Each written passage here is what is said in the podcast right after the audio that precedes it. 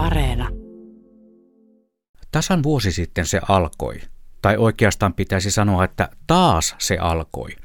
Vuosi sitten nimittäin alkoi uudelleen, eli käytännössä jatkui Blumiksen luontoniminen sarja täällä Radio Suomessa. Viime vuoden aikana tuli käsiteltyä suomalaista luontoa aika monesta eri näkökulmasta, ja noiden näkökulmien etsintä ja tarkastelu se sen kun vaan jatkuu myös tänä vuonna. Viime vuoden ensimmäinen jakso käynnisti samalla vuoden mittaisen projektini lintulajien parissa. Osallistuin nimittäin BirdLifein sata lajia kampanjaan tavoitteena nähdä ja tunnistaa nuo mainitut sata lajia vuoden 2021 aikana. Vuosi sitten tammikuun alussa oli eteläisessä Suomessa juuri satanut lumen maahan ja kävin retkellä lähiluonnossa niin kuin minulla on tapana tehdä. Ihan ensimmäisiä vuoden takaisia lajia oli punarinta – Tavallaan aika hyllättävä havainto lumisella ruokintapaikalla, mutta ei mitenkään näinä aikoina enää harvinainen. Vuosi sitten asetin itselleni tavoitteeksi tai luonnollisesti haaveeksi nähdä myös muutama pitkään odotettu elis, siis ensimmäistä kertaa suomalaisessa luonnossa havaitsemani laji. Toivoin kuningaskalastajaa ja harjalintua. Ja katso, molemmat löytyivät. With a little help from my friends. Pongattuina siis. Yksi ajankohdallisesti erikoisimmista havainnoistani oli jalohaikaran spontaani havis helsinkiläisellä peltoaukealla toinen päivä maaliskuuta.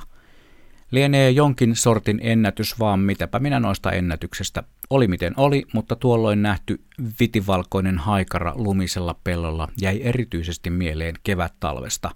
Ja ihan loppuvuodesta kotiparvekkeelta havaittu sinisuohaukka lämmitti niin ikään luontohönön mieltä. Sadan lajin maaginen raja meni rikki toukokuun kymmenes päivä.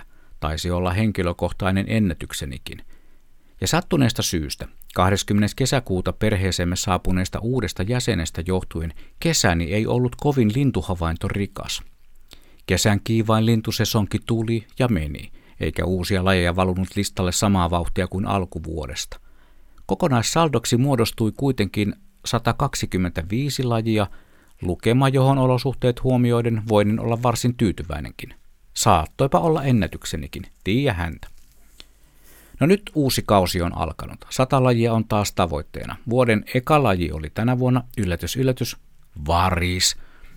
Ensimmäisinä päivinä kertyi ihan kotinurkilta kymmenkunta lajia. Toinen tammikuuta illalla saldo oli jo 17. Mukavimpina kaksi haukkalintua, varpus ja kanahaukka sekä aina sympaattinen puukiipiä ja kuusitiainen. Peippo yllätti myös ja tiklien näkeminen on aina eri vänkää.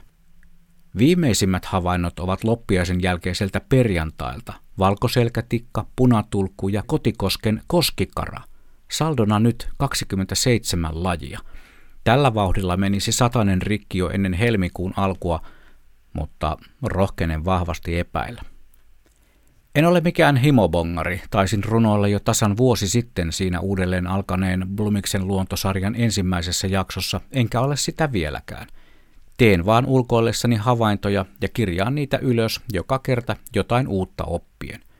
Vaimoni on saanut myös lievän tartunnan tähän puuhaan ja on ihan ensikertalaisena mukana, eikä taida olla montaakaan lajia meikäläisestä jäljessä.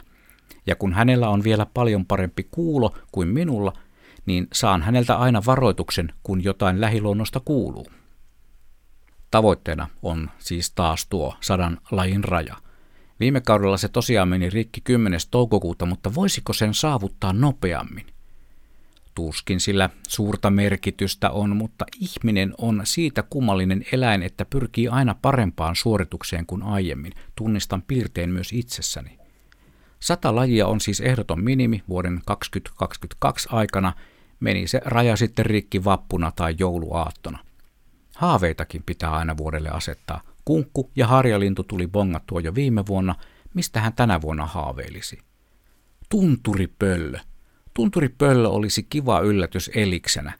Ukulin olen toki nähnyt Korkeasaaressa, mutta villinä ja vapaana suomalaisessa luonnossa. Se vasta olisikin mieluinen ilmestys.